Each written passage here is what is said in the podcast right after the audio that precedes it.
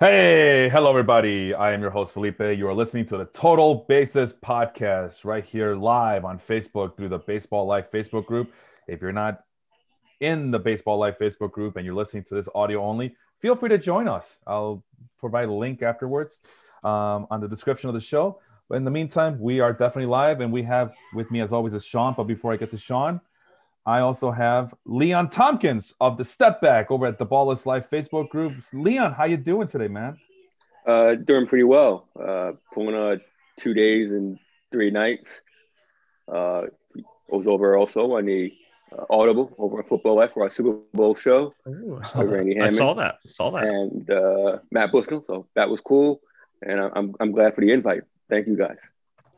Uh, no problem, dude. Thank you so much for coming on board. We have you on board because uh, we're going to be talking about your pesky Nationals, the Washington Nationals, as one of our, as part of our six-team preview build a lineup series. Uh, that's that includes the uh, Astros, the Marlins, the Tigers, Nationals, Indians, and uh, the Atlanta Braves. So I'm glad you are able to come on board and talk some baseball with us.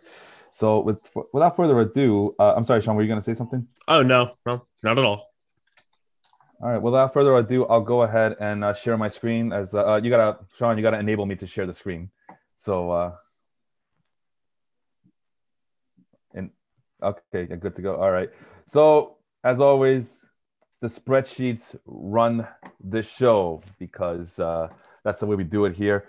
Uh, and I'm zoomed into the uh, relief pitchers because Sean got the first pick in this uh, mini draft of ours. Remember, we're taking turns, so it was Sean going first, I go second, and Leon gets the third pick uh, this time around. And uh, Sean wanted to go starting pitcher first, and I went relief pitcher first. Yeah, surprisingly or not surprisingly so, uh, he picked his uh, favorite relief pitcher that he's been talking about since last year, James Karinchak. And uh, Sean, what do you have to say about James Karinchak as the number one pick in this uh, mini draft this week? There is no more Brad Hand in Cleveland, and we saw that year after year, Brad Hand was one of the you know the more consistent closers in terms of getting save opportunities and getting your very typical save opportunity, you know, a clean ninth inning and stuff like that. Um, I think that's James Karinchak's job now. Of course, there are a couple other pitchers that we selected in this little mini draft um, specifically your Emmanuel Clase and then my Nick Wittgren, who are two other guys who could maybe muscle in on Karinchak's territory, but I still think Karinchak has the upside of, you know, like a Josh Hader type pitcher. Oh wow. I mean that that's high praise, but you know we've been talking about him all year long since uh, season one of this podcast. So uh, yeah, not surprisingly that he's the number one pick uh, to go among these six teams. I went ahead and immediately picked up Yimi Garcia. Uh, that's another guy we've been talking about here uh, on this podcast before. Uh, I know Sean has high praise for him. I know I've been kind of looking at him for almost years now uh, when, in me covering the, this sport of baseball. And it looks like he'll finally get the closer's role in Miami. Somebody has to close games in Miami. Why not Yimi Garcia? So I jumped on him. Uh, I've been picking him in all my mock drafts, so I just kind of instinctively, uh, without even looking at too many at the other rosters too deep, I went ahead and picked up Yimi Garcia on a gut uh, gut check, uh, you know, gut feeling kind of thing. Over to Leon now. Tanner Rainey, who's with the Nationals, and Joe Jimenez. Uh, Leon, what do you got to say about those two uh, relievers that you picked up there back to back? Well, Rainey was a bit of a homer pick, but it also you look at his stuff, lights out, 100 mile an hour fastball, wipeout mm-hmm. slider. He's a closer of the future if he doesn't get it by the you know mid to late of the year, you know he's good for his K per nine and uh, high leverage situations. So uh, you jump on him now before uh, it's too late. And Joe Jimenez, I, I thought was a closer in Detroit, so I I took that risk. But his stuff also plays as well with his uh, high 90s fastball and and it's the Tigers, so their bullpen uh, usually in flux anyway. Yeah, I was about to say I don't even think Detroit knows who's closing for Detroit. but no, I love the Tanner Rainey pick. He's someone who I've really been in on since last year, and last year he had elite numbers as well in terms of uh, batted ball against. You know, he had a batting expected batting average under 200, uh, K percentage over 34 percent. Um, but what held him back was he had a lot of walks in 2019 In 2020, that was corrected a little bit. He still had a, a walk percentage around 10%, but the strikeout percentage went over 40, 99th percentile in K percentage, 99th percentile in whiff. I mean, he's got that great fastball and a great slider. Him and Josh Staumont are two guys this year that are, I think, really going to boom onto the scene of relief pitcher aces. And uh, I, I, wish Tanner Rainey could have come back to me. I just I knew one of you guys was going to get him with your first two. Uh, and uh, you mentioned uh, about Joe Jimenez and not not knowing uh, uh, being your Tigers pick. word of a, a little rule of thumb here is that every single team has to be picked in our lineup. So every team has to be represented kind of like all star baseball rules, you know, where every team has to send a representative to uh, the all star game, whether we like it or not. So, who uh, doesn't uh, love a Sandy Alcantara and John Means all star appearance? so, as uh, uh Leon uh, mentioned, Joe Jimenez was his Tigers representative, so he got that one out of the way really quick. So, we move over back to me, Ryan Pressly. I had him last year in a couple of my leagues. I was kind of disappointed in him last year, but you know, new year, new him uh, he's still the closer in Houston until other uh, until further notice. So I'm really happy that he was available for me as he's projected to get close to 30 saves this upcoming season. So I'm really happy with that pick. So I'm really hoping that uh, there's a bounce back uh, in him as well. Uh, is that the way you see it, Sean, or uh, do you see another? Yeah, he was a unlucky pitcher. Uh, he had a three four ERA, which isn't terrible. It's not you want to see your you know your relief ace, your closer have, you know, an ERA somewhere in the twos, hopefully. But his expected ERA was right in line with where it's been the last two seasons uh, 249 and 18, 270 and 19, and uh, 274 in 2020. So a lot of the same, just a little bit of bad luck. Um, still posting elite active spin and overall spin rates on fastball and curves. Uh, Roberto Osuna is officially out of the picture, so this is going to be Ryan Pressly's closer job to lose. Uh, so uh, I, I, don't know. Uh, I'm gonna miss Bobby Bear, not for all the off the field issues, just because it was, yeah, fellow Mexican, right? I am mean, I'm honestly shocked that nobody signed him or Ken Giles yet. Uh, I'm oh, honestly shocked by that. Well, they have that astral stench on them, maybe. Who knows? Uh, let's go over to you, uh, Sean. You picked up Will Smith. I know you like any player named Will Smith, and uh, this one no exception for the from the Braves. Go ahead and talk about him. Uh, at this point, I was trying to chase saves, you know, like everybody is and re- with relief pitchers. He's making the most amount of money in that entire Braves bullpen. I think he's making more than like everybody else back there combined. Um, the only other two names back there are Chris Martin, who's more of a middle innings guy, and Shane Greene, who um, I've always hated. so I, I, think Will Smith is the guy back there. They're paying him 15, 16 million dollars a year why not have him? And he's coming, you know, in 2019, uh, he was an elite closer for San Francisco before he got traded. So more for, of the same for Will Smith. That Braves team is probably going to win 90, 95 games. Um, maybe Will Smith saves like 30 of them. He's being really undervalued in a lot of drafts and mock drafts I've done so far. And I don't really understand why. It's probably because he's left handed and, uh, you know, the Braves probably are going to see him, or at least this is my perspective on the situation, and probably a lot of people's perspectives. And it's the same issue that happened last year was a left-handed relief pitcher, elite left-handed relief pitcher, late inning uh, guy who can get the uh, key outs in the seventh and eighth inning. Uh, and the Braves could utilize him in that role. And again, when you're left-handed, that's kind of the the role that you are kind of bestowed to have. And yeah. I, last I checked, Chris Martin is the closer, but come on, Chris Martin. It's Chris Martin. All he has is like a 90 mile an hour fastball and a splitter. I don't get it. I mean, he's been good. He's just like the least sexy relief pitcher of all time. He doesn't strike anybody out. It's just so boring. Oh, it irks me. Uh, Henry has a question for you. Can we really use? E- oh, by the way, Melvin's on board uh, this morning. I'm waiting for him to tell me who won the Caribbean World Series as uh, as you guys yes. know, I, I've had, I had a hell of a night last night cleaning snow and getting provisions from the grocery store. Uh, Henry uh, is also on board from the Dong from the Dong City podcast. They'll be on tomorrow night at uh, I believe seven o'clock Eastern. And he's asking, can we really use ERA as a measure, looking at last year and a small sample size? Uh, one, two bad outings, and all of a sudden your numbers are inflated. Uh, Sean, what do you have to say about that? yeah, that? that's a very, very valid point.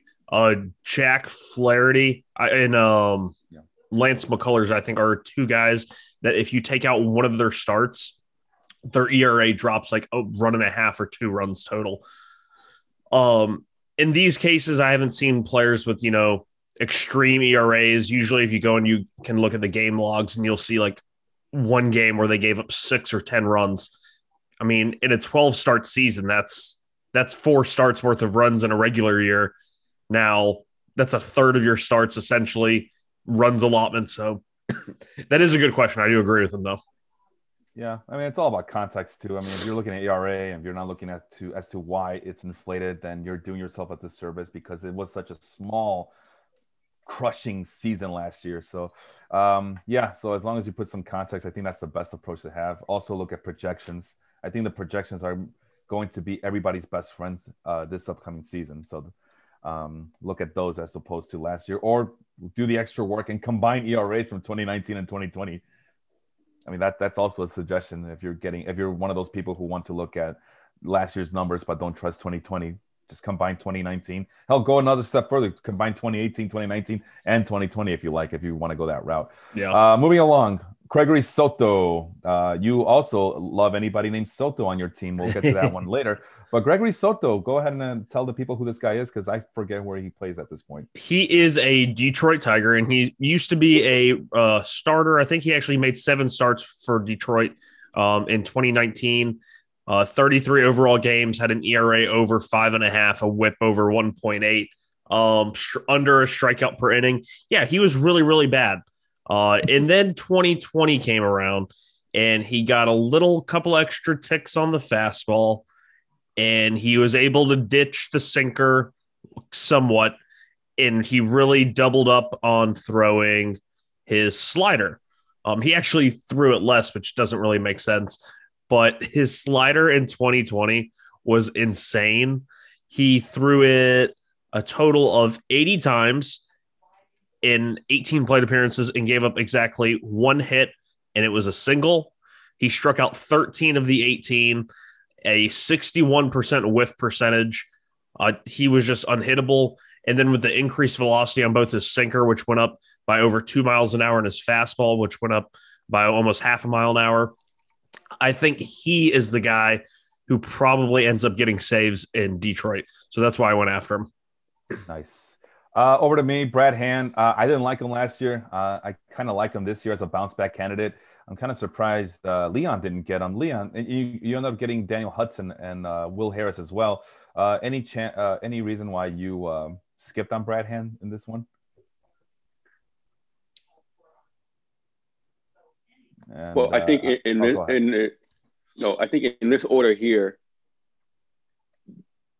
you pick him before I could I could get to him. So that was actually my next pick Oh, when I had when I got Hudson. So you picked him before I had a chance to.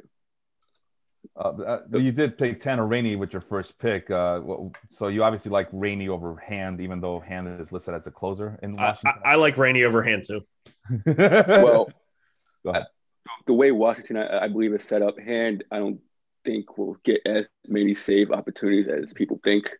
Uh, you know, he's in there for the Freemans, the Confortos, the the Dom Smiths of the world. So I, I don't think he'll get as many save opportunities as you as it's listed that he might get. Uh, plus Daniel Hudson, you know, he's the reason I'm wearing this sweater. yeah. Uh, it's, a, it's a it's a bit of a homer pick as well. Uh, Will Harris, I, I thought was for a moment I thought was Will Smith.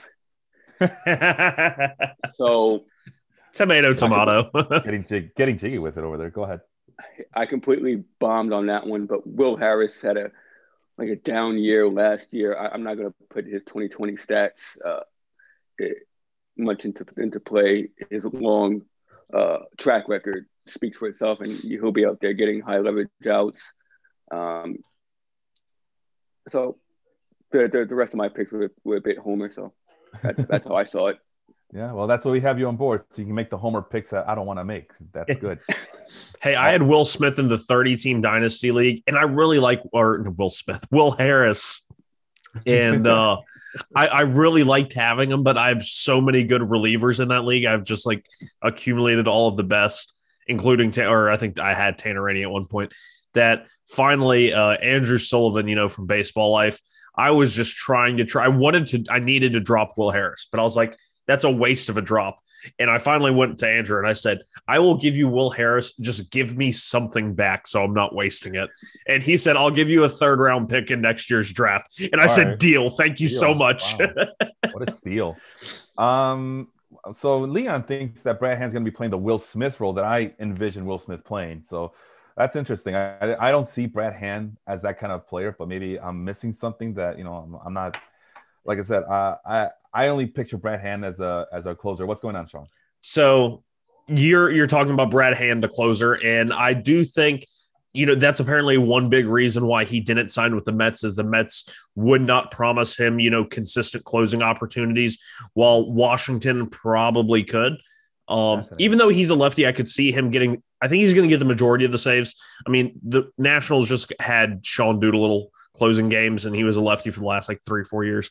But when Brad Hand was non-tendered, or actually he was like straight up released. He was released before the non-tender deadline, I think. I believe so. Um, back in October, I put out a tweet uh, that said, because I'm mainly a Debbie Downer, dear Mets fans, Brad Hand in 2020 had a career low whiff percentage on his slider, career low fastball velo as a relief pitcher, 91 and a half miles an hour, lowest total whiff percentage as a relief pitcher, under 25%, and posted his highest fly ball percentage yet, and yet did not allow one home run. Yeah. So the results were still there, but I see so many red flags popping up at once that yes, he's been a very good, very underrated reliever, but we saw how quickly uh, Andrew Miller just kind of fell apart. He lost the velo, he lost a little snap on the slider, and next thing you know, he's walking four or five guys per nine, and he's completely out of a high leverage role. I I'm getting a gut feeling that Brad Hand might be going down that road. Yeah, that's my one hesitation about Brad Hand. But again, you know, we just talked about it. 2020 may have been an anomaly for a lot of these guys. Uh, he's getting a fresh, uh, new look, outlook in life with in Washington, and that's my banking and picking Brad Hand is that he'll get a uh, you know change of scenery deal going there, and maybe he'll go back to getting 25 saves. Who knows? We'll see. Did you just say Brad Hand's going to turn heel? Is that what I said? I don't. Yeah, it's something about heel. I, I don't know. I'm learning wrestling terms being around you guys. I don't know what any of these wrestling terms mean. I just use them in my everyday life, like I know what they mean. Are you working on me right now, man? You're putting? oh, I know what that means too. Moving on, uh, I got Emmanuel Clase, who I just realized I misspelled his name. Emmanuel Clase, Emmanuel Clase. I don't know how to say his name either. So, oops, I'm uh, showing too much there. Uh, this is someone that another guy we talk a lot about, Sean. Um, the guy with the 100 plus mile per hour fastball over yep. at uh, Pitch Effects. He's averaging about 99.5. It looks like. So uh, yeah, velocity kills, speed kills, uh, and uh, I'm banking that maybe that could be relayed into saves for this uh, virtual team that we're doing here. So, um, plus the best part about him, Sean, is you know how I like my cheaters. yeah, yeah, he, he cheated but he's he's one of the bad cheaters because he got caught. Yeah, well, yeah. You know, so he's not, not he cheated. And, uh, you, you know, know, that he's putting in the effort. He's putting in the effort. He's putting a lot of things in his body too. Uh, speaking of Cleveland, you got Nick Wittgren. Uh, go ahead and talk about him really quick. He is a guy who has just always been a steady you know Cleveland they, they take they could take Julian Edelman off the Patriots roster right now and he'd probably mm-hmm. pitch to a mid threes ERA in high quality innings. Nothing really sticks out him about him in terms of you know like his any of his savant sliders. He's just a solid control pitcher and usually the, guys like these worry me because he has constantly overperformed his peripherals. But once you start doing it on like a three and four years in a row, I think that's an honest sign of, you know, a skill ability. You know, partially about Chris Bryant. Yes, he's declined four years in a row, but in those four years, three of them he has constantly overperformed. Um, Wittgren is a guy who, due to Karinchak's control issues and Clase's just, you know, kind of you know the fact he's coming off PED suspension, hasn't pitched in a year and a half. Uh, Wittgren could be a guy that you know vultures some saves. So I figured I'd go ahead and grab him. Uh, last year was the highest K percentage he's ever had, a little over 28.5%. So, um, you know, Cleveland pitcher, what, what could go wrong? What can go wrong? Nothing, because they, they, it's, it's, a factory over there. Also, I wanted to mention Clase. Uh, the best thing about him is if he doesn't get saves, he'll get holds. At least that's yep. what I'm banking on as well. And I'm pretty sure you guys picked a lot of these relievers with that in mind as well. I know Leon plays in holds leagues, so I'm sure yeah. he had that in mind as well. as I get something stuck in my throat. Um, before I move on, Melvin, uh, I, I, we, I would be remiss if I didn't mention that he's letting me know that the Águilas Cibaeñas from the Dominican Republic won the Caribbean World Series last year. And uh, from this, we go to starting pitches, right, Sean? Yep. and uh, I have something stuck in my throat. So go ahead, Sean, talk while I uh, figure out what's wrong with me. Well, once again, Felipe made me feel very, very special in that I got to pick where we are going again. So it's like I got to be number one overall pick uh, a second time in a row. I kind of felt bad for uh, Leon and all of this because he went third uh, at the every start of a new uh, position grouping. It was an easy first pick for me. Shane Bieber was obviously the best pitcher in baseball. Uh, he won the Cy Young in the American League, I believe, unanimously, or like all but one or two votes. Um, once again, just an elite starting pitcher. Uh, Felipe ended up taking Max Scherzer. He will be back to talk about Max Scherzer in a moment. Uh, Leon, you went Stephen Strasburg. Uh, that is a guy I'm not touching with a 10 foot pole. Do you believe in Strasburg's ability to come back from carpal tunnel? And if so, could there be any sort of you know ramifications for it? You know, you're looking at this uh, at the rest of the list. Strasburg, I would probably put above Fried and Greinke, even with, with even with the injury because of his change changeup abilities. Uh, his fastball had diminished anyway, but he became more of a, an off-speed pitcher turned Greinke type. So yeah, uh, the injury does scare you because you, have never seen this before. Um, but if anyone's been pitching through multiple injuries and came out on the other side, it's this guy. So uh, I'm pretty comfortable with the Strasburg pick. Yeah, and then you doubled up on that because once again you got the pick before you headed back down the other way, and you got a guy that I really, really do like in Sixto Sanchez, and of course you being a Nationals fan, me being a Mets fan, we are now going to have to deal with Sixto Sanchez for a long time. What do you like about Sixto Sanchez? I mean everything. You know, his his control was rather profound for his uh, for such little experience. Yes. Uh, in the pros, uh, his strikeout rate, his uh, walk rate, all of it considering, and, and, he pretty much put Miami on his back unknowingly. Um, so I, I like to see what I would get from an extended extended period from him over 162 games. This just looks uh, real promising. Yeah, he looks so polished for someone who is so young. You know, he has that elite velocity. He has a great changeup. I think that's probably his best pitch. Um, the the slider could use a little bit of work, but the command that he's shown with both his fastball, which has not only elite velocity but elite control, and then the changeup, uh, he kind of reminds me of a like seven inch shorter version of Noah Syndergaard, just coming up with three plus pitches great velocity and a changeup that everyone's his changeup's better than Noah's, no, no doubt. But it's it's something to see, and I really do like Sanchez. I was hoping he would come back to me, that somebody else would have picked, you know, like Morton or Greinke, uh, but you picked Sanchez, and I thought that was a great pick. Uh, Felipe, you were gone for a second. Uh, what are you expecting from Max Scherzer as your uh, first overall pitcher here? Yeah, uh, unlike the other draft from last week where I went with potential and uh, upside, I, I, just wanted to pick safe here. Max Scherzer, Zack Greinke, uh, those were my first two pitchers off the board. Uh, I I just saw the this uh, group of uh, teams have a little bit more pitching depth to them. Yes, there was a lot of pitchers to pick from here.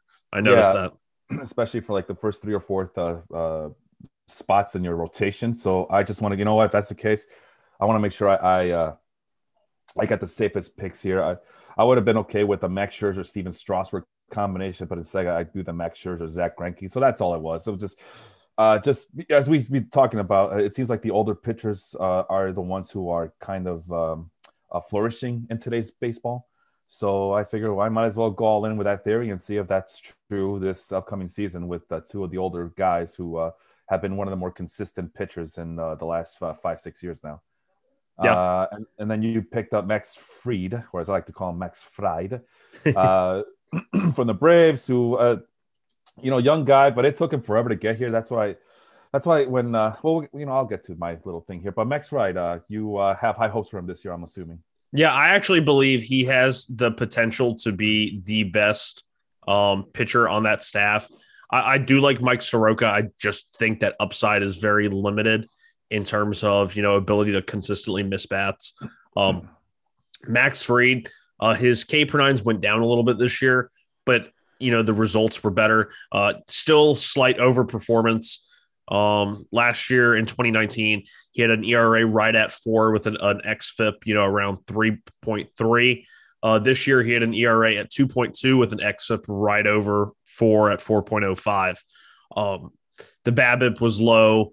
Uh, he gave up like next to nothing in terms of home runs, which over a full season, you're going to give up some home runs. That's just how it happens in baseball now. Um, yep. But with his com- mix of both solid repertoire, you know, a good fastball, changeup, and then his curveball is just like it's one of the best curveballs in the league. I, something about lefties throwing really loopy doopty curveballs will always get me, and he's he's like the next best one when it comes to that. So uh, really liked him. And then my next pick was Charlie Morton, another Brave starting pitcher, a guy who I almost forgot about, and I assume that maybe you guys forgot about. Granted, I'd probably pick Greinke and Sanchez over Morton as well. Um, Morton's biggest concern will be injury, um, but he immediately steps in. You know, coming off of a very successful run in Tampa Bay uh, to another successful team in the Braves. Um, in 2020, he was hurt at the beginning of the year. Uh, ended up having a somewhat down year, had a 4.7 ERA, but uh, his xFIP and FIP were kind of in line with where he's been the last three or four years, right at around three and a half. Uh, so still room for upside there. He gets out of the AL East, but goes into the National East. So it's like getting out of the frying pan and into the fire. I mean, he's going from one great division of hitters to another great division of hitters. Oh, th- you better be happy. You don't have to see Aaron Judge and, you know, Mookie Betts and Rafael Devers anymore. But uh, have fun with Freddie Freeman and Juan Soto. Bye. That, like that's I I feel so bad for him, but uh, I think he's going to be a good pitcher. Uh, his only issue will be if he gets to 30 games started. If he gets if he starts 30 games, it's a good year, and he was worth the pick. If he starts 15, then uh, we're in trouble. Yeah, that's the reason I didn't pick him just because of injuries. And he he uh, mentioned that he was ready to retire. He's uh, I think he'll be 38 coming to this season, or uh, this is his age 38 year, I believe. So uh, otherwise, um, yeah, he's usually a good pick. But uh, even like I said, even at an advanced age, it seems like starting pitchers are just finally finding their groove. I'm just uh, wasn't uh, too thrilled to get Charlie Morton. It's the same reason I didn't, you know, these Tampa Bay Rays uh, pitchers. It's the same reason I didn't get Tyler Glasnow uh, last week is because so many concerns about durability and, and, and health. And although Glasnow is younger, Charlie Morton is up there in age, so I avoided him as well from that regard. I, I instead went with Patrick Corbin with my next pick. Uh, what's I mean, there's a lot to like here with Patrick Corbin. I, again, just looking for steady, safe floor guys. I think Corbin fits that mold. Uh, as we know, he's the guy, one of the few uh, uh, guys who made that transition from pitching primarily fastballs to just focusing on breaking pitches. Sean, feel free to correct me on that regard. Yeah, I mean that was what fueled his breakout in 2018 with the Diamondbacks. And uh, he'll yield good strikeouts. Just a nice safe pick. And I know if I don't get him here, uh, Leon will steal him away from me. And speaking of Leon, uh, nice pair of pitchers there from the AL Central. Go ahead and talk about them. Yeah, uh, Aaron Civale and Matthew Boyd. You know, you guys go on and on about Savali, and we watched it last year as he progressed to that next level. You know, Cleveland just at pitching churn him out, and it's a pitching factory, and and Civale was an easy pick here. Um, I believe slated for number two slot. Oh, uh, is it him or Plesac, uh, number two?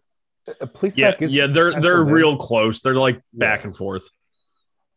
So yeah, Either way, it- yeah. yeah, e- either way, you're, you're fine. And you look at the, the schedule. If you look at your fantasy uh, uh, outlook, you know, AL Central is usually a bit weaker, although the White Sox and and uh, um, Twins, Twins, yeah. their lineups are going to be on, on par usually for the most part. But uh, I feel good with Civale and, and Boyd. You look at 2019, uh, the first half of that was just outstanding. And then what happened afterwards is still a head scratcher to me, but his strikeout rate is still on par. His ERA went up. But I, I think with a full year off season and, you know, AJ Hinch at the helm, maybe he can give him some, uh, some give him some pointers. Some pine tar point, uh, pointers, right? yeah. No, I, I really, I've always liked Boyd. I never liked him when he was at like that peak of uh, going into 2019. He was like the fantasy baseball world's darling. I mean, people were drafting him inside like the top 12 starting pitchers because they just believed in that late season breakout from 2018. And it really ended up biting them in the ass. Um, but I still like him now, especially in terms of value.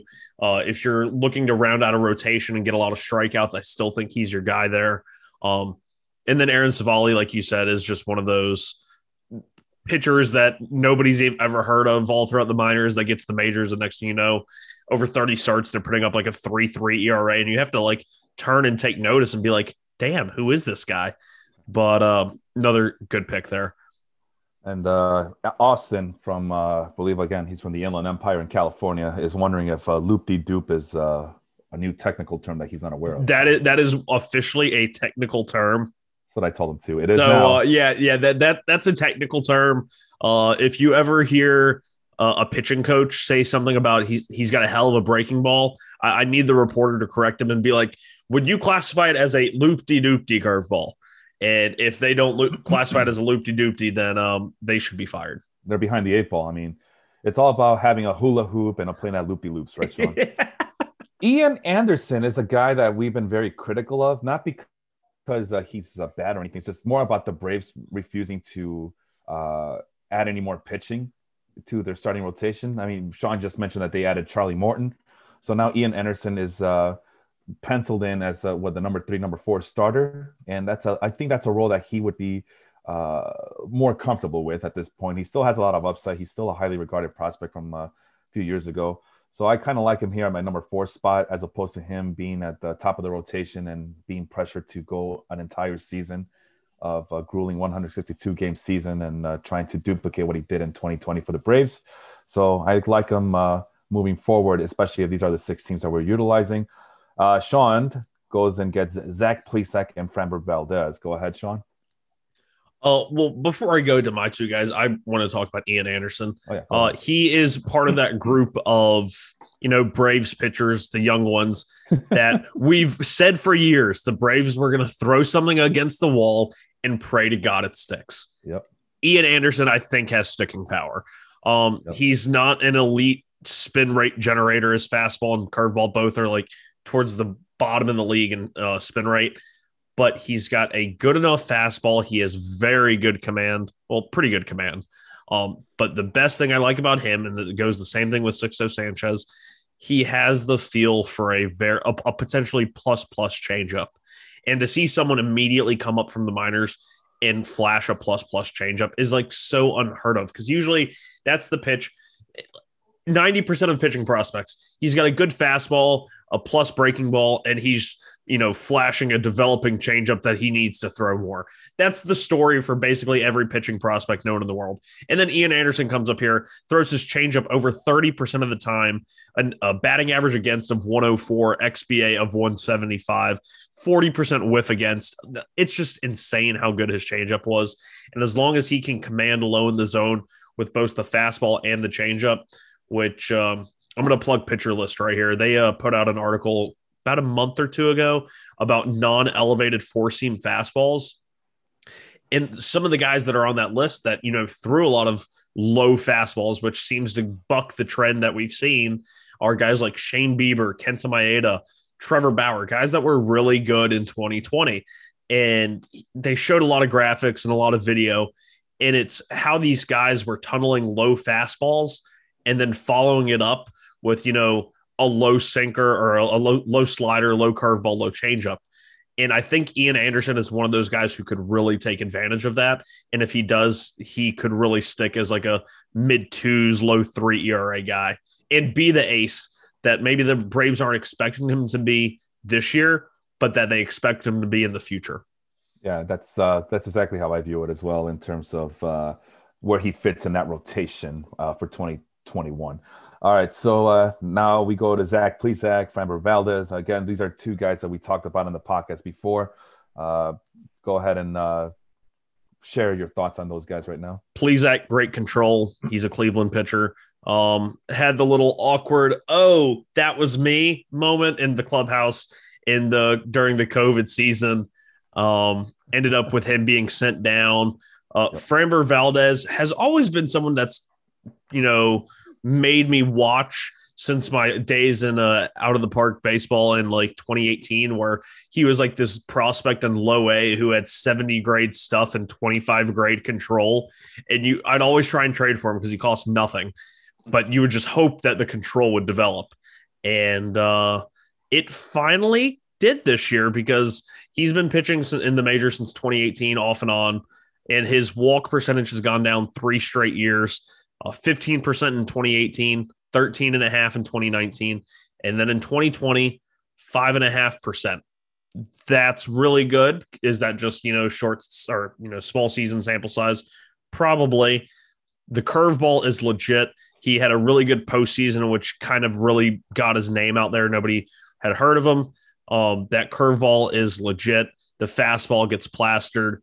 He I don't know what to make of him. I think he's a lot like a Matthew Boyd, where he could rack up a lot of say or a lot of strikeouts, but then also get hammered and walk like 10 guys. So with the amount of hard contact that he gives up, he needs to limit base runners. And the best way to limit base runners is to not hurt yourself and allow walks. So if the control issue has been solved, then he's a definite thumbs up. If the control issues come back, then he's probably a five ERA type guy just because of how hard he does get hit. And when you allow base runners and walks and hard hits, bad things tend to happen. Yeah, I was wondering about him too, because every time I see him, and I didn't pick him up last year because um, he was always in the blue. Uh, his, his StatCast uh, page was always blue, and I just didn't understand why he was still being so successful. And I avoided him last year, thinking that well, the bottom's about to fall off on him, and it never did. And and I would look stupid for not picking him up last year. So, um, but anyway, uh, Casey Mize is my guy. He's uh, my Detroit Tigers representative, and I think I told you guys after this pickup was, all right, all six of my all six of these teams are represented in my lineup. I am done for the day in terms of trying to figure out which Tiger pitcher am I going to get or which Tigers player I'm going to get. Casey Mize is a uh, last I checked, still a top ten uh, Major League Baseball prospect. I know he did yeah. not look good at all last year, from what I remember, but I'm still uh, this is a guy I've been keeping track of, uh, keeping an eye on for uh, years now. So uh, I know the Tigers are pretty set with the rotation. They're not going to depend on their uh, big name prospects. I see that Matt Manning is also down in AAA to start the year, according to Roster Resource, along with Casey Mize. But if he gets called up this year, you know he's going to be a highly sought after pitcher. And uh, like I said, there's nobody really that I like on the Tigers that interested me, so I might as well go with the prospect here. Yeah, Go ahead. I, I really like Mize. The only confusing thing about him this year was, I mean, he got hit hard across the board, but the sinker and four seam both performed relatively well. Um, the four seam mainly, uh, it only averages about 93 and a half, 94 miles an hour. Um, the pitch that he has always been known for since his days at Auburn has been his split finger. And batters hit over 300 against it, slugged over 465, and he had a whiff percentage under 30% with it. So that's a pitch where it always seems guys that throw splitters always lose them and then they'll they pick them back up and then they lose them again. It's the weirdest. Frankie Montas, Jeurys Familia, just a couple of guys that come to mind in which they picked up a splitter. We're like, oh wow, this is a great pitch. Use it to really good success. It gets hammered for a couple of starts and then they completely ditch it. And I don't think Casey Mize needs to ditch it. I just think he needs to work on his pitch selection. Um, but if that splitter ever does become like a Masahiro Tanaka type thing, I, I, feel Mize does have a whole Tanaka theme going for him yeah. with a four seam sinker, slider, splitter with good control, which he's always had. I don't think he's ever going to strike out the world. I think too high of expectations were set on him being like a number one or yeah, he was a number one overall pick in 2018. So very lofty expectations. I think he's going to be a good starter but I don't think he's going to be the best starter on that staff in three years. Oh wow, that's uh, that's kind of disheartening if you're a Tigers fan. But oh, uh, oh, it's going to be Matt Manning though, so don't don't worry. Uh, I thought you were going to say the other guy. Was it uh, Skubal? Skubal? No, yeah. no, no, Matt Manning. Uh, well, uh, Mize, like you mentioned, uh, has a splitter. He has like a plethora of five pitches that he likes to utilize uh, equally. So it might be one of those things where he's going to have to narrow it down, unless he turns into Trevor Bauer. So Uh, adds a pitch every year. Yeah, right. Uh, adds other substances as well. I wasn't going to say that. Speaking of prospects, uh, uh, Leon went with Triston McKenzie here. I know he was uh, lights out in a couple of starts, from what I remember. Go ahead, Leon. Why did you get Triston McKenzie here? well, I figured in this in this scenario, I'd rather go with the potential and upside rather than an ace from a bad staff or uh, an aging pitcher like a Jon Lester or Sandy Alcantara or you know take your high hopes on Soroka coming back. So I, I went with the upside of McKenzie and uh, maybe Cleveland will. I'm not sure if they'll have him on an innings limit this year, but uh, I liked what I saw from him last year and, and the potential. And he fill out his frame. Kind of reminds you a bit, bit of a, like a younger Pedro mm. uh, as far as his, his build.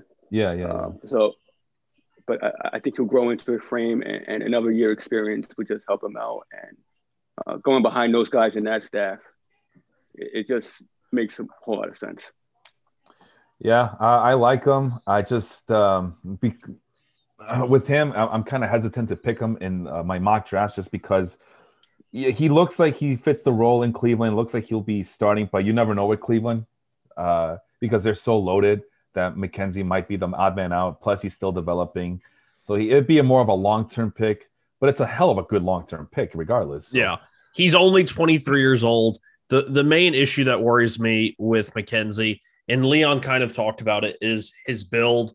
Um, he is unlike Pedro. He's he's tall. He's six foot five, but this dude needs a cheeseburger. Baseball Savant has him listed at six foot five 165 pounds. Jesus. That's, I mean, and I, am not trying to say this, you know, to, to body shame, but that's a, there's literal baseball ramifications for that. Uh, and we saw it because it, as his starts went, you know, he made his debut and uh, I can't remember who, one of his AAA teammates actually was parked uh, on the parking deck across from the field where they were playing the game so he could watch Triston McKenzie start. And in his first start, he was hitting 95, 96. And you're like, holy crap, if he can keep this velocity, then he's going to be a really good pitcher because he's got a, nice little grouping of secondary pitches that have all he's shown a comfortable feel for. Um, but as his starts went on, that velocity started to dip down and dip down until finally, for the entire year, he only averaged under 93 miles an hour on his four seam fastball which isn't terrible. It's just in this day and age, it's not really what you're looking for. It was below major league average. But, and then with that small frame or come durability concerns, uh, he's probably been one of the best minor league pitchers since 2015. He has a, a through four seasons and uh, one, five, yeah, four, four seasons and 330 innings. Um, 394 strikeouts and 329 innings, a whip of exactly one. I mean, and this is at all levels. He's dominated. He's never posted a whip higher than 1.05. So he has the prospect pedigree. Then he missed all of 2019 due to injury, comes back in 2020 during the COVID pandemic, and flashes what made him a top prospect. Um, Keith Law had him ranked as like the number 12 overall prospect in baseball, which wow. I thought was shockingly high. I mean, he was ahead of a lot of like studs, but maybe Triston McKenzie is, once again, he has enough of the inherent skill and then you sprinkle some of that Cleveland dust on it, and then he's like an all star pitcher. I think it goes without mentioning that Baseball Savant similarity tracker, uh, two of the names that pop up there, Mike Clevinger and Zach Plesac. So uh, I think he, I think Cleveland has a type, guys. What do you think? Yeah, I think so too. Just like you mentioned, yeah. the Mariners have a type, and uh, the Rays have a type, and um, I was gonna say something. Oh, so basically, just Triston McKenzie, you're just describing Kevin Durant at this point, right? Is that what it is? Moving on to you, you, go ahead. You mean Sorry. Giannis? Yeah. once you go to, once you go to the frame, that's it. was Giannis ever that thin though? I mean, you're a basketball guy, right? Yes. Was yeah? Was yeah, he oh he he, he was, was he yeah. He was real thin. Wow, I know that Kevin Durant. That was always his thing. Was well, if he just gets to the gym and w- lifts weights. And Kevin Durant says, like, I don't care much for weights, but uh, and I mean, he's pretty well built at this point of his career, I would say. But yeah, I, I didn't, I don't remember Giannis being that scrawny. I have to look at old video or pictures of him. Yeah, the first year or two were like really, really thin. Interesting. Well, that's the pitchers. We now move to uh, catchers, where unfortunately or fortunately, I don't know the way you see it here, Leon, but you got the first pick at catcher. And you obviously went with the slam dunk here and Travis d'Arnaud. Uh, I know he's a rival of your teams. Uh, how good or bad did you feel about picking Travis d'Arnaud here? Uh, this was probably my best pick. I, I felt, wow. you know, considering the list we had here, uh, as far as the position, the catcher was really, really thin. Yeah. But uh, you know, d'Arnaud in that lineup behind Freeman and now Ozuna, that Atlanta offense is just thriving, and he, he did well last year. Hopefully, he can continue it. Um, he showed flesh with the Mets, but I think now eh, he's showing he has a home, uh, consistent lineup.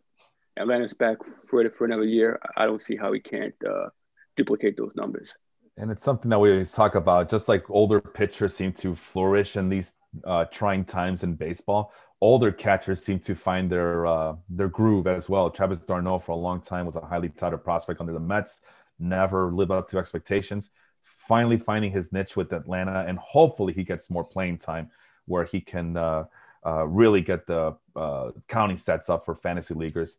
Uh, but you're right. This was a very like compared to last week, Sean. I, I feel like last week was more deep in catcher, which uh, made me optimistic about the position as a whole. This week, however, no, there was nothing. there was nothing here. I mean, Wilson Ramos was my consolation prize, which I am not looking to pick up Wilson Ramos in any real hey, drafts. He's like Salvador Perez light, so you're gonna love him. I feel like he's a bit heftier. I don't know. But you Wilson, are right. but at the very least, Wilson Ramos will get you a, a, decent batting average from the catching position. But at this point of his career, not much else. He's not even a good defensive catcher. At least that's what the people keep telling me about. Oh, he he's he's bad. Yeah, I mean, so, he's always been know. a poor framer, uh, like a below average framer. But uh, Mets Twitter, I mean, the Mets lost two games single handedly because Wilson Ramos could not make a tag at the plate, in which he had the ball, the ball beat the runner, and he just could not bend his knees low enough and get down far enough to make the tag. I mean, it, it's sad. I, I like watching Wilson Ramos. He's like the slowest guy in baseball. He makes Albert Pujols look like Usain Bolt. And anytime he'd hit a double, like his nickname's Buffalo, and he, there's like these really cute Buffalo gifts that we'd put out whenever he'd hit a double or some crazy thing like that. And he'd have to run, but it's I, I, do think he's not as bad as he was in the pandemic shortened uh, 20 season. Uh, he is a guy who openly talked about his struggles, you know, in quarantine, not being able to see his, you know, family go. It was baseball 100% of the time. And when you start to struggle with the baseball aspect of it, he said he always would go home, spend time with family, and you know he he would forget about the baseball. But hmm. in the pandemic season, he couldn't go home. I mean, he had family that was still stuck in Venezuela who sh- completely shut down all their borders once the pandemic started. He was yeah. worried about them. His family that was already in the country, he couldn't go see every, you know, off day or whatever. So I think he's someone who the mental strain really affected him, but he still shows the skills. He crushes lefties, line drive hitter. Uh, is probably going to bat about 280. He's going to get a lot of everyday at bats, whether it's at catcher or DH. Um, allegedly, he's lost about 20 pounds working out with his fellow countryman Miguel Cabrera, as they are now on the same team. Uh, he's an easy guy to root for. I wish him all the best of luck, but Jesus Christ, he cannot catch yeah, I, have always liked Wilson when he was with the Nationals, but as he's gotten older, I just uh, I just don't see it. I mean, hopefully it's just a, a thing about the quarantine fatigue, as people are calling it nowadays. But I was this close, Sean and, and Leon.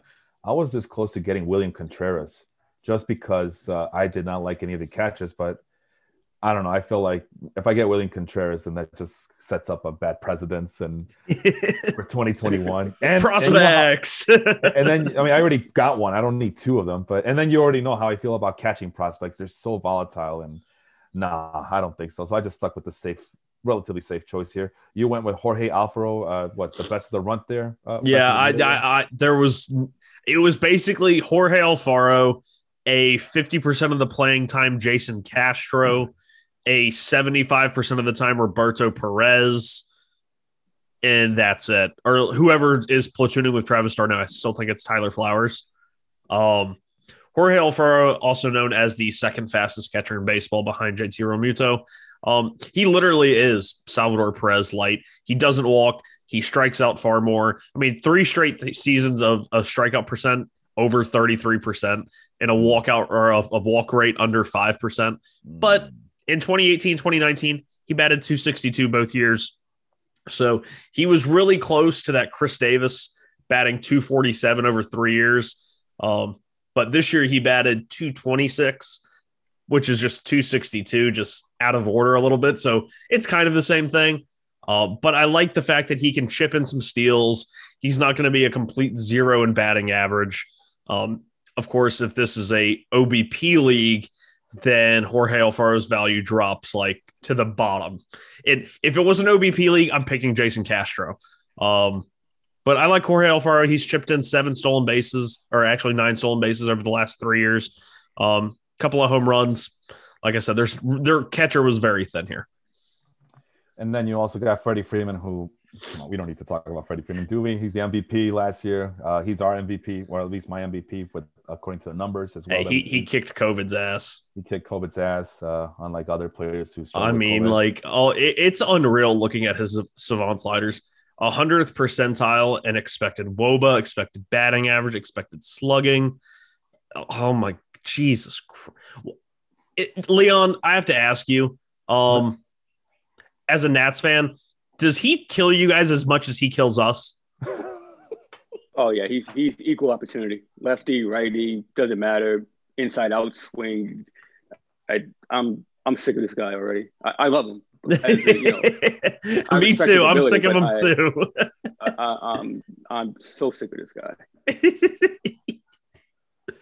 Uh, speaking of which, uh, I Leon's team, I ended up getting Josh Bell. Um, not the greatest uh, first baseman, but again, considering that this wasn't a very deep uh, class of first baseman either, at, at least uh, when you're comparing them to like uh, Freddie Freeman. But Josh Bell is a nice uh, source of power there, so I felt like, well, I'll get the consolation in this round and uh, go with Josh Bell. Nice, easy choice for me, which leads to Leon getting Yuli Gurriel. Uh, how good or bad do you feel about Yuli Gurriel going to you, Leon? Well, like you said, it was really like the best of best of the bunch. Uh, I guess of the pick of the litter. Uh, Josh Bell, I, I think you'll be pleasantly surprised if he's batting behind Soto. Um, you know, he's going to get his opportunities because you know they're going to walk him and he's going to find his way to get on base. So if he can replicate, you know, a, a fraction of Pittsburgh's numbers, yeah, you'll be you'll be fine there. But Gurriel, look at the short porch. That's all I looked at for uh, Gurriel. Um, the loss of Springer, I, I, think, will move him up in, in the lineup. And you have Altuve and, and Bregman and those guys, uh, Brantley. So a good portion of that Houston lineup is coming back. Gurriel is just, you know, solid. Uh, I, I, I just like him over, you know, Garrett Cooper's and Jesus Aguilar's, and I'm not sure what I'll get out of Cleveland. So it's a safe pick with Gurriel. And then you also you surprised me with your second baseman. You went with Jose Altuve as opposed to uh, Ozzie Albies. I, I was getting I dig it. I love that.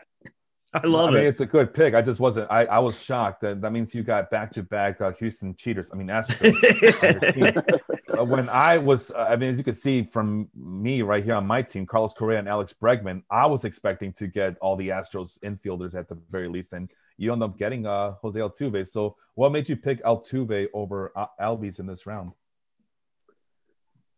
See, Al- Albies is someone that is so Jekyll and Hyde to me. You know his left and right splits, but it also depends on where he hits in the lineup. You saw him before at two, and you saw him at seven and eight.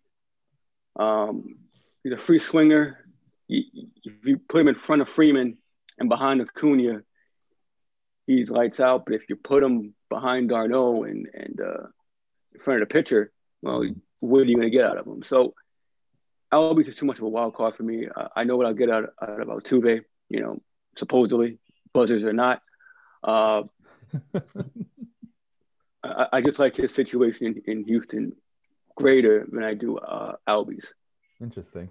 Well, I went with Albies. I mean, I know we were very critical of him uh, in this podcast uh, just because we don't know what to expect of him. I know he's very inconsistent, very streaky, uh, does not post really high on base percentages. But we, well, what he does do, especially if you're in roto leagues, he does uh, get give you that potential for 20 home runs and 20 stolen bases. So I guess that's uh, that's my uh, part of my excitement to get him in this one, even though I haven't been really excited when talking about him. But you know how many years he's gone 2020 and since 2017? Uh, I think what was it? We we saw this last week. I think it was once, I believe. Never. He he's oh, never stolen more than 15 stolen bases, and he's never attempted more than 20. He's never yeah. attempted 20 stolen bases, which kind of blows my mind. But yeah, yeah, I'm not, I'm not, I I love the Altuve over Albies pick, especially with the news that uh Ozuna, who we'll get to later, um, is re-signing because I think that bumps Albies to the bottom third of the lineup where he loses that protection. Um, I like I said, everyone in the fantasy world loves Ozzie Albies. I don't touch him. Yeah, uh, same here. I, I, like I said, I was getting ready to pick Jose Altuve, but I got surprised that he went with Leon went with Altuve. You, Sean, went with Cesar Hernandez. That's another one of your favorite players that you mention all the time. Um, go ahead. Uh, yeah, he's Ozzie Albies that I can get like for free.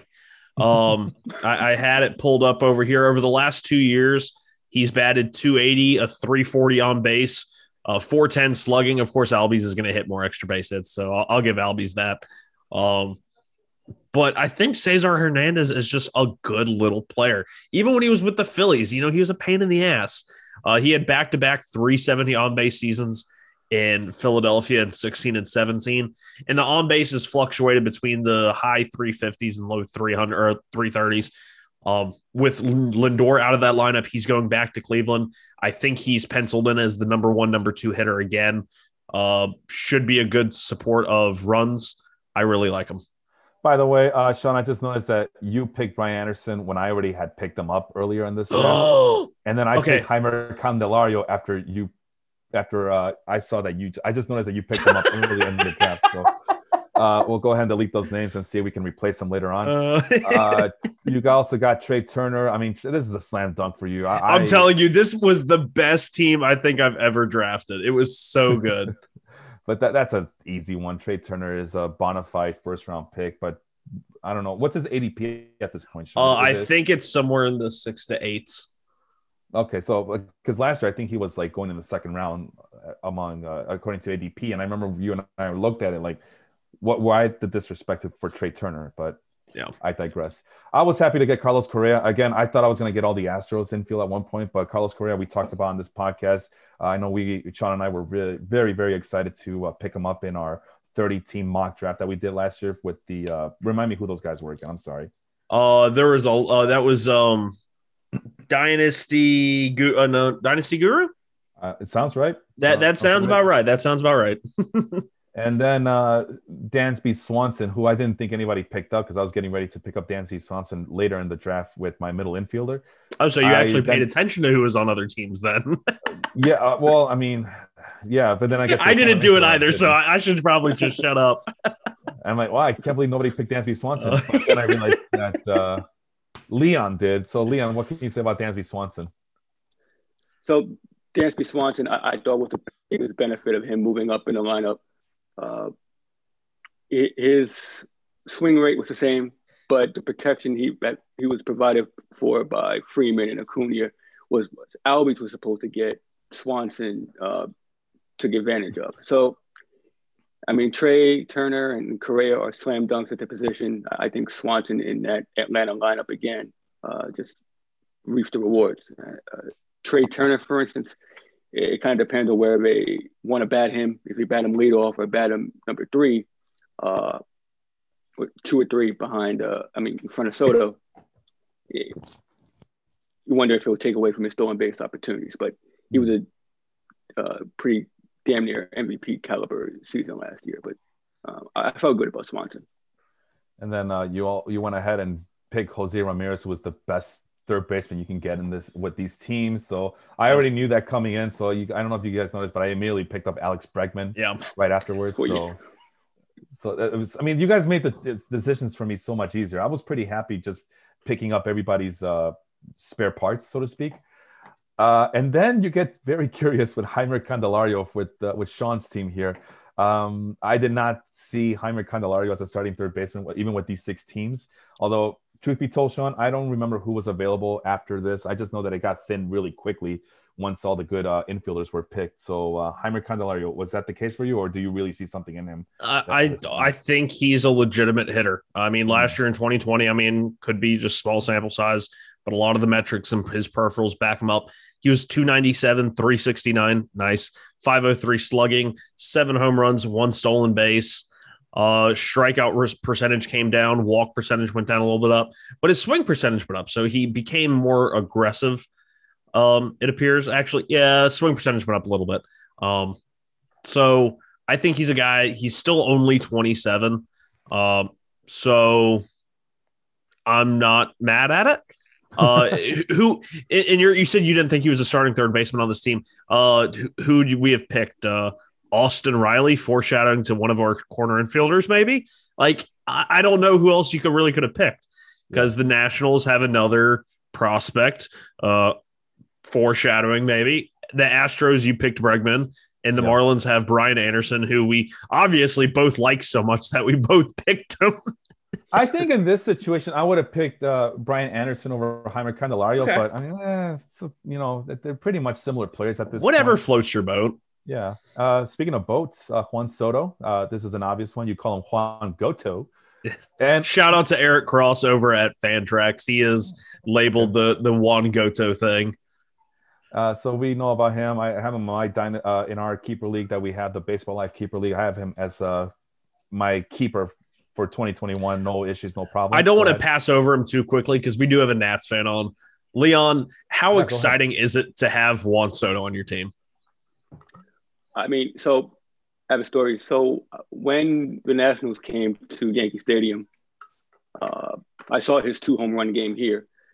He hit one in the upper deck in the in the bleachers, right field bleachers, and he went the opposite way with Gardner uh, mistimed his jump and he had a second home run. And then you know they go back and the time frame and his first home run was this date because they suspended the game and whatnot. But watching him it, it's so special because you, you look at his World Series performance, he very could have easily been the MVP. You know, Yeah. so young, so polished to have that plate discipline.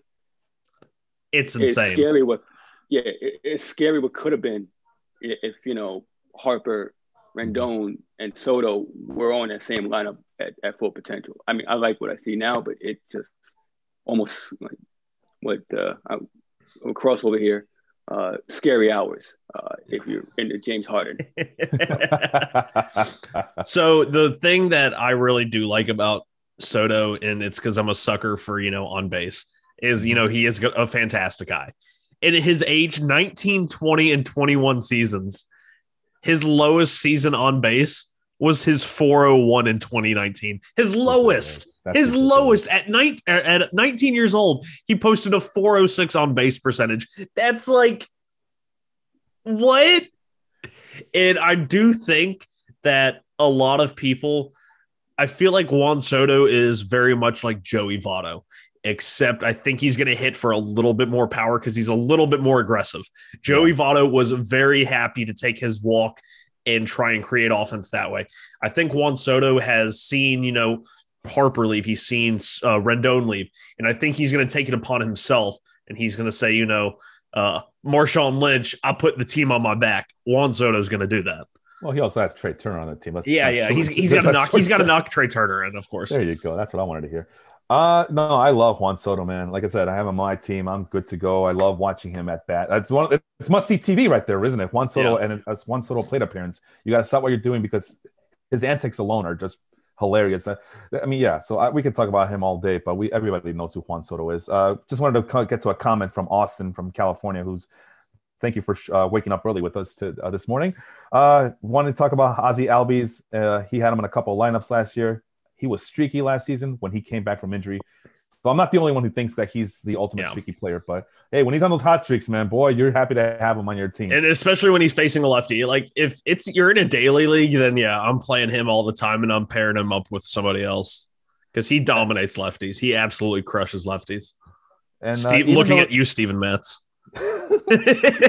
even even though Sean got Juan Soto here, uh, I was more than happy to pick up Ronald Acuna. Uh, like I've been happy. Just all right, you don't want this guy, I'll take that guy. Then I, this has been a very satisfying draft for me, even though it doesn't seem like I got a good team on paper. But I mean, this is another example. Uh, you you got Juan Soto, I'll gladly gladly take Ronald Acuna, who may or may not be the number one uh, overall. Um, overall uh, baseball player coming into 2021 drafts, uh, Sean Leon. Is uh, Ronald Acuna your number one uh, of number ones here, or is it somebody else? We'll start with Leon first. top of my head, it, it's hard to see. It's hard not to see Acuna as number one. You know, potential. I mean, what, he was a stolen base away from 50-50. I forget. Sean. Uh, he he Or hit 44. 40, He, one of yeah, he was he was both 40 40, 40, I believe. Okay, so it it Three It's stolen bases away. He got hurt at the end of the year in uh, 19. That's what it was. Right. Oh, that I remember that. Yeah. right. So yeah, it's hard to ignore that. Yeah. Uh, Sean, you obviously don't see it that way because you went with Soto at Acuna, or Yeah, uh, Acuna is probably around three for me overall. I don't like picking him number one. Uh, 2020 was a, a- an odd season for Acuna in which he posted his lowest batting average of 250, but then raised his on base percentage by over 40 points from his first two years to 406. Had a career high slugging percentage, 581. Um, he struck out a lot. He had a strikeout percentage close to 30%, I believe, uh, which is scary but the walk percentage was great. And overall, that that's a better offensive player, even though he's not hitting 280, even though he wasn't as flashy. Overall, a 40 point jump in on base and an 80 something point jump, uh, jump in slugging is better than any small amount of batting average, whether it's even if it's a 30 point thing of batting average. He was better in 2020 than he has been in any other year with a 30% strikeout rate. In a points league, the strikeouts worry me, so I avoid him there, and the stolen bases don't matter as much. I still have him and Trout as 1A, 1B, even in like a roto league where the stolen bases count, and I think Acuna is going to have the edge there. But I still think that we're going to have one season of Mike Trout where he's going to steal 30 something bags and then he's never going to run again. I still think there's there's one year of Mike Trout left in that. Uh, but Acuna is a solid anyone who picks him in the top five picks is not doing anything wrong. I just like Juan Soto. I think he's just the complete package. And hell, over the last two years, he's chipped in 12 stolen bases and six stolen bases. So he's not a complete nothing there. And I think he's a much better hitter. Uh, so that means that Leon, uh, at the eleventh hour, right? It seems like he. Uh, we hear Ozuna got signed by the Braves, and Leon immediately picked him up right after. Is that how Yep. it went down, Leon? Yeah, it was pretty close. That, that's that's exactly how I went down. Uh, the other options I was considering was not. Uh, I didn't think it would be pretty, so I lucked out there. And, and then you, uh, on the turn, you got another homer pick in Victor Robles. Uh, go ahead and do you still high, have?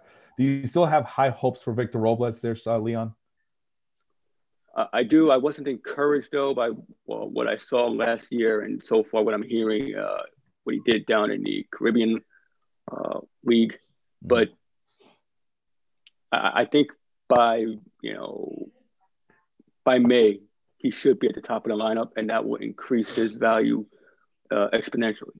So once he gets to the top of the lineup, you know you can finally see his you know more of his tools on display because well, what you're seeing now, it, it, I, I, think is a, a, fraction of what he's capable of. So yeah, I know I'm he, taking the upside. He comes with a lot of high upside. I know everybody's waiting for him to kind of live up to those expectations. So we'll see uh, if 2021 is his year. I went ahead and again just picking up the spare parts that nobody wants. Kyle Tucker is another guy that we talk about a lot here. I, I forgot he existed. And then when you picked him, I was like, oh my God, he would have made a great second outfielder for me. oh man. Well, he's projected to uh, hit uh, anywhere between 25 home runs and 20 stolen bases. So he, he's going to be a 30 30 guy. I honestly believe it.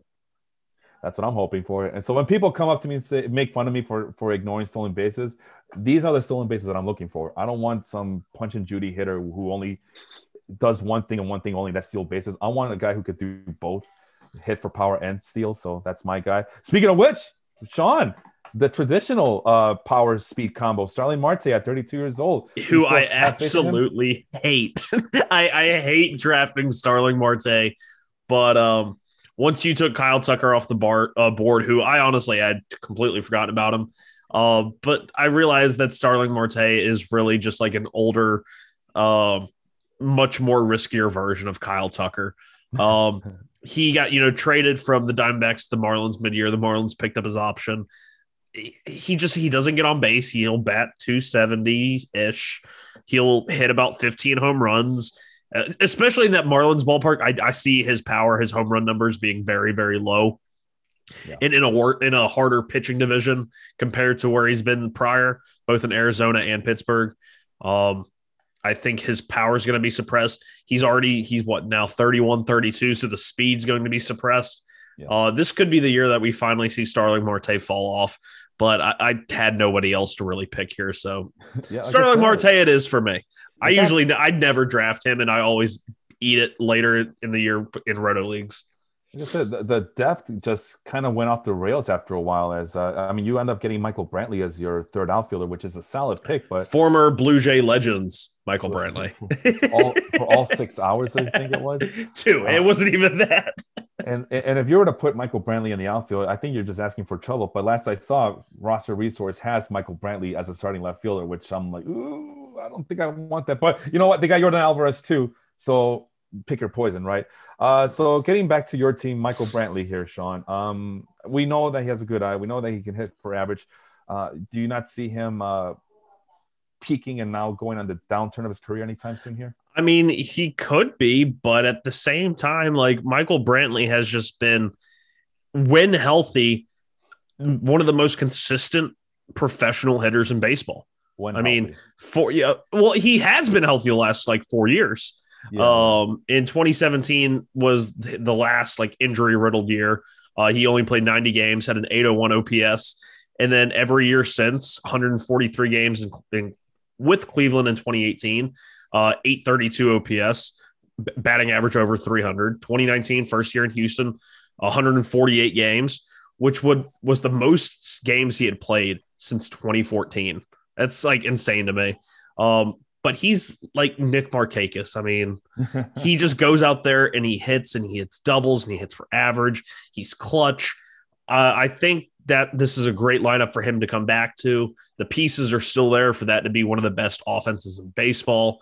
Um, like you said, in the outfield, I feel like you're asking for trouble. He's definitely slowed down. He's not the 15, 20 stolen base guy he was anymore. And so in the outfield, that speed's basically gone.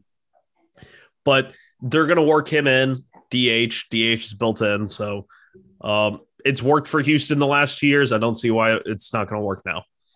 Then speaking of bad outfielders, I got ended up getting Franmil Reyes, who uh, in real in, in 2021 terms he doesn't really qualify for the outfield, But this is my uh my my little uh kiss of death to Sean for picking Vladimir Guerrero as his first baseman last week. Like if he gets to pick first baseman, if he gets to pick Vlad Guerrero at first base, I get to pick Franmil Reyes in the outfield. He does have 162 career games on the outfield. Not good, but who are we to judge? But yeah, Reyes all power all the time. He's one of my favorite players. Hey, Uh, he played one game in the outfield last year, That's- and it was only five innings. I believe that's one more game than uh, Vlad played last year. I don't remember. I don't know. I honestly don't know. I honestly don't know. Uh, fun fact: I'm just looking it up right now. Uh, Franmil Reyes has a negative 14 defensive run save in the outfield for his career. So, uh, oh, and uh, no, I won't go any further than that. But Franmil Reyes, uh, just a great source of power. And then we moved to Leon's team. He got uh, Corey Dickerson uh, and a couple of left-handed hitters here, Corey Dickerson and Kyle Schwarber. Go ahead and talk about those guys there, Leon. Well, I I took Corey Dickerson because I could not take, I could not see myself taking Markakis another Brave. So, so uh, you know, uh, Dickerson, you know, he's solid. You saw him in Pittsburgh. You see him last year. He's uh, a pesky hitter with power. Um, You know, he's going to get out of him in that uh, Marlin lineup, Mar- Marlins Park. So, considering the rest of the uh, options, figure why not? Uh, Dickerson solid, and Schwarber, I, I think, will have a pretty pretty good year. Uh, you know, he's going to get out of him all power all the time. Uh, probably bat him six, uh, six, seven in that range. So he's going to rack up on uh, whatever Bell leaves behind. So uh, I, I feel pretty solid with that. That's not too bad. I like I like Corey Dickerson. I'm shocked looking at his career numbers that he has a 497 slug. That's a, almost a 500 slugging percent. I would have guessed him to be like 430, but um, high batting average. Uh, he he's a good batting average source. Doesn't walk, so if you're in an OBP league, uh, value drops a little bit. Uh, but should be in the top of the lineup for the Marlins. I like this pick. Good job, Leon. And then uh, this this is where the controversy starts, right? But first of all, I, I just got to comment on Austin Spear uh, from California, who uh, is a big Angels fan. We talked about Mike Trout stealing 30 bases. He's, he counters with saying that's that'd be great, except that the Angels don't steal. It would be very odd to see them change strategies. Although I would love to see them go back to more stolen bases, which kind of reminds me, like, well, there was a guy you guys had a manager that loved to play that old school small ball style in Mike Scioscia, and you guys couldn't wait to get rid of him. So Yeah, it's like, I, was, I was about to say winning teams don't steal bases. Go back and look at those old Angels teams when Mike Trout stole 40 bases. They weren't good. the, why do you think the Royals always lead the league in stolen bases? they suck. Um, Brian Anderson, right? Uh, that's a controversial pick because uh, Sean also likes Brian Anderson. Uh, I, I feel like he was the best of the bunch in terms of utility, but then I saw that Jordan Alvarez was available after the fact that uh, Sean picked him up. So uh, yeah, I, I told you, I messaged them. I said, you guys fell asleep at the wheel here. yeah. Well, I was uh, distracted doing like multiple things, and I, It's okay. It's okay. yeah, you're right. I completely, completely, literally I slept on the steering wheel. I guess. I was driving in the snow last night. Um, but yeah, no, I think I would have gone with Jordan Alvarez had I known that he was still available. But Brian Anderson, I, I've liked Brian Anderson for a long time now. Solid, uh, solid contributor. Um, nice, safe uh, late round pick there if you are looking for a bet in these drafts. We know who Jordan Alvarez is. He's coming back from uh, double knee surgeries. Is that correct, Sean? yes, and he's. Uh, I just pray to God the knees hold because when the, when he's healthy, he's just uh, an absolute animal at the plate. Um, it just he's a big guy. He can't really stay healthy. Um, you would think his days in the outfields are already done after only like what, like 30 games out there. But um, he's gonna have to play a little bit of outfield to give other guys chances at DH. But uh, if he's healthy, he's gonna be a great pick. And I've noticed with Alvarez in drafts, his value is still very much high. People are still picking him early. Um, so beware of you know people trying to trade for him. Uh, you can still get a king's ransom. I've seen some trades involving him that player they're getting back unheard of types talent for him. So Wow. That, that's a weakness of mine, if I may intervene really quick. A weakness of mine is uh, acknowledging that the designated hitter, uh, the sole designated hitter, like the guys who only play DH and that's it, that's all they do. I fail to acknowledge that they exist. So that Jordan Alvarez is a casualty of my uh, ignorance there. Uh, Andres Gimenez, there's rumors that he might start the season in AAA. Sean, I don't know if you heard those rumors. I don't see why they would Uh, it, it makes no Properly. sense to me. It That's makes absolutely no sense to me.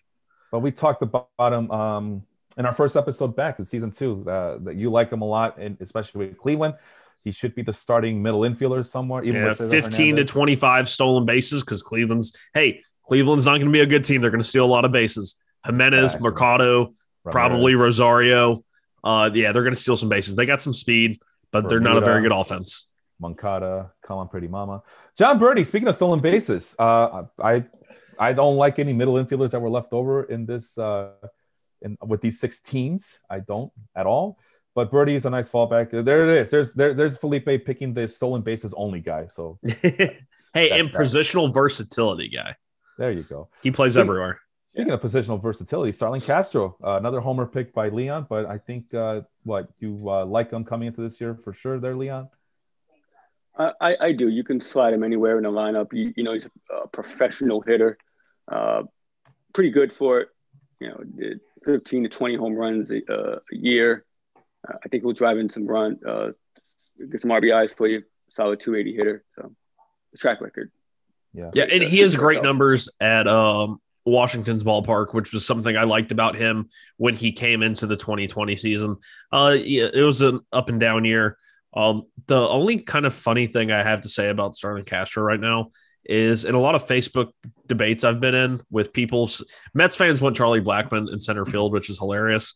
And I said, if you take Charlie Blackmon out of Colorado, he's basically just Starlin Castro. And I keep meaning to go back and look at their numbers, but I'm pretty sure because he has a career 280, 319, 414, which is a 733 OPS.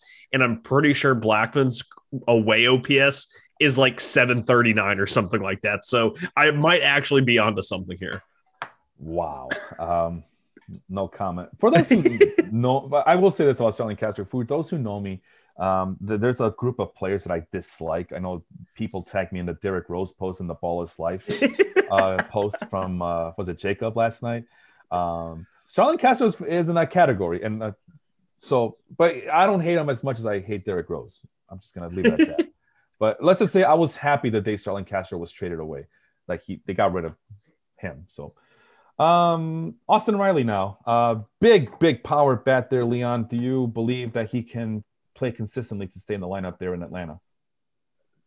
I mean, I think he's better than Camargo. Mm, you know, and if anybody saw last night, Camargo, I believe Camargo hit the home run uh, last night in the in the World Series game. So you know, Riley, uh, big power guy. I, I didn't like the other corner uh, options available. Yeah. I'm not too high on Kieboom yet, Mhm. so uh, I, I figure I, I go with the big power guy and a good lineup and hope for the best. Yeah, he's expected to be their opening day third baseman. Um, there are some things to like about him. You know, he has the prodigious power. Um, the thing I am most excited, well, you know, quote unquote excited about that I could really buy into him. He chased less, and his strikeout rate went down from like 36% to I just had it pulled up. Uh, yeah, 36.5% to 23.5. So that's significant change there. And then in his plate discipline, he went from a 20 and a half swinging strike percentage last year to 14.8, which 14.8 is still really high, but it's not the absolutely benchable like 20%, like you're just whiffing at everything. Um, but when he hits his home runs, they just sound nasty. Yeah. Like he had a couple, like when they beat the Marlins, they scored like the 29 runs. I think he had one or two home runs. He just hit like tanks. So if he's in like the seven or eight hole in that Atlanta lineup, like behind Ozzie Albies, I could see him being a cheap source of like 25 home runs and maybe like 75, 80 RBIs. I, I like this pick. Just really quick, uh, since you mentioned Charlie Blackmon, I went ahead and looked up his career away stats. I, I did too. Oh, you did? I thought you didn't do it. I thought you were looking to do it. Never mind then. But yeah, 747 ops is what I see. Yep. So within 16 points, pretty damn close. Yeah, that's kind of sad. I know that there's always going to be a there's going to always be drastic road home splits with any player, but uh, wow, that's pretty disparaging. All right. So we have a couple of blanks here. We need to fill them up. I have nothing left for you guys to get uh, to give here, so I'm just gonna go with another prospect and get Nolan Jones on my team and then uh, call it a day. Nolan Jones, a highly touted prospect. Um, looking forward to the day he gets called up. Although with Cleveland, I don't know how much uh, they want to take their time with him, but uh, whenever he gets called up, he seems to be the real deal, or at least that's the hope. Good polish hitter, good source of power. Uh, I did not realize that he used to play hockey and had to quit the sport because of concussions. So that's I, I didn't I didn't know that either. Yeah, just kind of looked it up right now.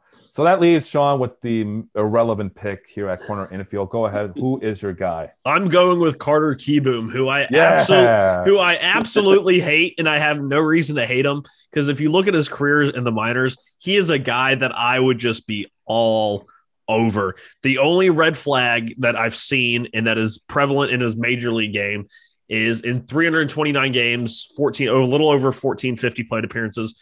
He has about 300 strikeouts, which isn't a terrible rate, but when you look at what has held him back in the majors, it's been strikeouts. But otherwise, in the minors, he was a 287, 378 on base. Like that's like awesome. And then 469 slugging. Uh, I think another thing to be worried about is the potential power issues. He's never slugged over 500 anywhere in the minors, even in the PCL, which is just, you know, Yeah. a slugging paradise. So does he really have because it used to be he was a shortstop and Yeah. at shortstop before 95 slugging is just fine. But if you're at third base and you're only slugging about 450, 460, then you're and you're not playing great defense, then you're a bit of a liability. Yep. So I don't know what to think about Kieboom. Maybe he's just taking a while to get adjusted. Maybe he's Gavin Cecchini. I don't know. It, talk about a name, former Mets top prospect who got called up and never really did anything. What did you call the uh, the AAA uh, league that Kieboom was in? What, what Uh, was the it called? PCL. No, but you call it a what paradise? Oh, a hitter's paradise. Oh, yeah, I love that song by Coolio. Uh, Kieboom, the Kieboom brothers. If Carter Kieboom doesn't uh, do anything with the Nationals, uh, that's that's another strikeout for them under the Kieboom brothers, right? Because the catcher also fell under under under their uh, watch. Is that yeah, correct? he, Yeah. he was uh, Spencer was traded, wasn't he not? I, I believe. Uh, you tell me, Leon. I- what, what happened? I, there? I think I think he retired. Oh, I'm almost saying he retired. oh, okay. wow. Uh, like uh, like some uh, concussions. That, that, that deal. Yeah, he, he retired. wow. yep. Um, I'm looking him. He was retired. Well, that's a shame. Well, I mean, concussions are a killer, whether you play hockey like Nolan Jones or uh, uh, Kieboom's brother. What was his first name? Spencer. Spencer. Spencer. Keyboom. Yeah. So that sucks. But uh, that's it.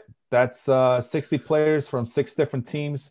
We finally made it to the finish line. For those who uh, made it this far, thank you so much for listening and uh, paying attention. Hopefully, this was uh, sound, uh, not just fantasy advice, but also get you ready for the upcoming season. And if you're a fan of these six teams, like Leon is of the Nationals, uh, hope that we were able to educate you on these teams a little bit, even though we didn't mention a lot of Tigers or Marlins players, but for good reason.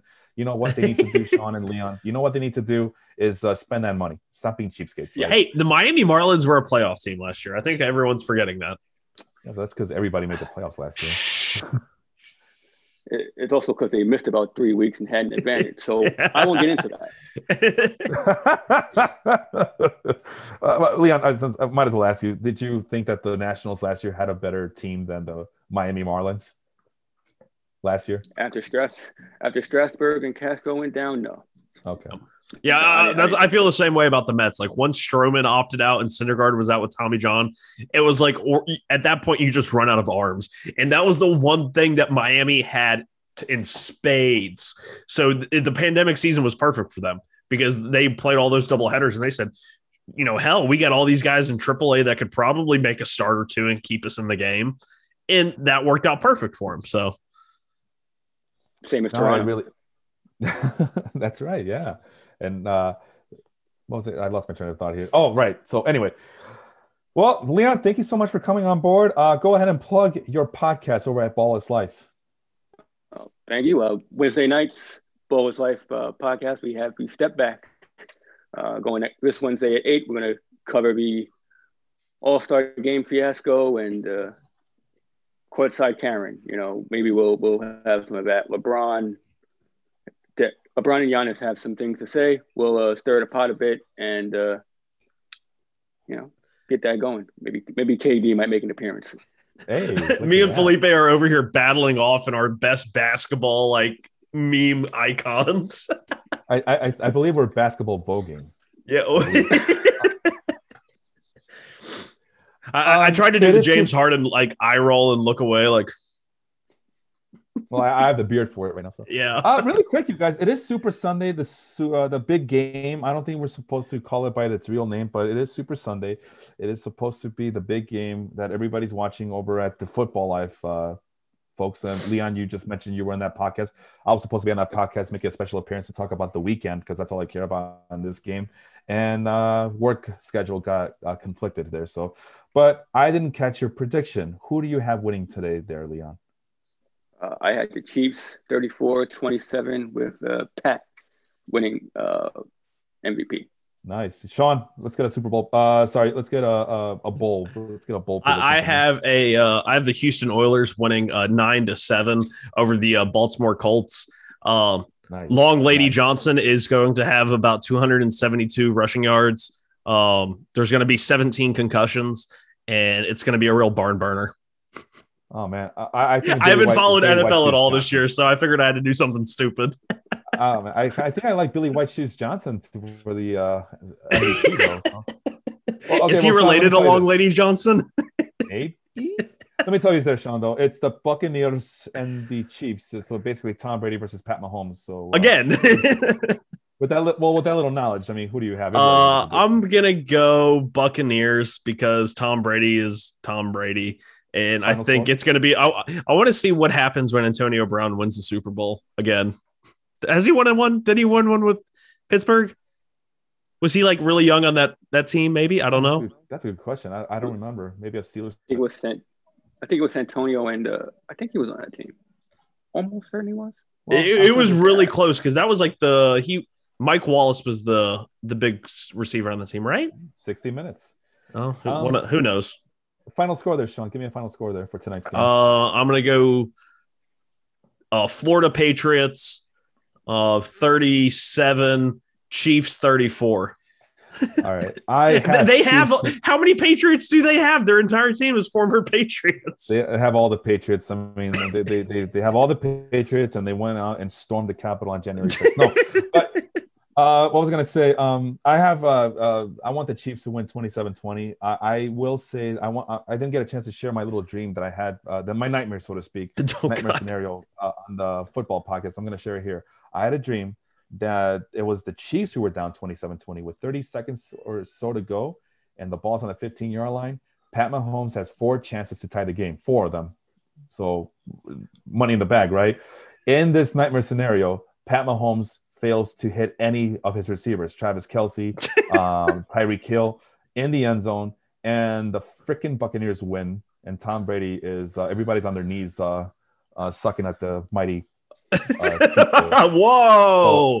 Whoa! I mean, I mean, every time anybody, ha- oh man, Tom Brady, uh, that's all I see is just them. I, I thought I had my Blue Jay issues last week, and now we're talking about knees and I'm just saying, man. Like, you guys need to get off your knees, man. I- I- the- guys, uh, uh, good old Toronto uh, Blow Jays. the Toronto Blue Jays and uh, the Tom Brady uh, slopper slobbering uh, idiots out there. But no, uh, but uh, yeah, I'm hoping that that doesn't happen. My, my nightmare does not come true, and the Chiefs can take care of business, and the Pat. Mahomes era can officially start in the NFL. So that's all I have to say about that. Uh, actually, catch. I mean, we mentioned the step back. So Dong City is on Monday nights. Uh, Tuesday should be um, the, The football podcast, the Audible. Thank you with uh, Randy and uh, Matt. So I can't wait to hear. Yeah, if if you think I'm mad, wait until Tom Brady wins another Super Bowl and Matt Bushnell has to go on the air and eat crow and ravens and all the blackbirds. And uh, obviously, Leon just mentioned the step back on Wednesday, uh, the work shoot podcast. Uh, you know, we mentioned how Sean is learning wrestling terms. hey, I'm, I'm learning. I'm learning. I'm getting there. He's learning all the wrestling terms from the Workshoot podcast with Corey and uh, oh shoot, shame on me, I forgot the other dude's name. He's from Chicago, and I should know him. Jason. Thank you, Jason. Yeah, very entertaining show, and like I said, the best part about this show is that they talk about all types of wrestling, not just WWE. And of course, Sunday mornings we start your life group podcast experience with the Total Basis podcast right here, talking some real and virtual and fantasy baseball with Sean.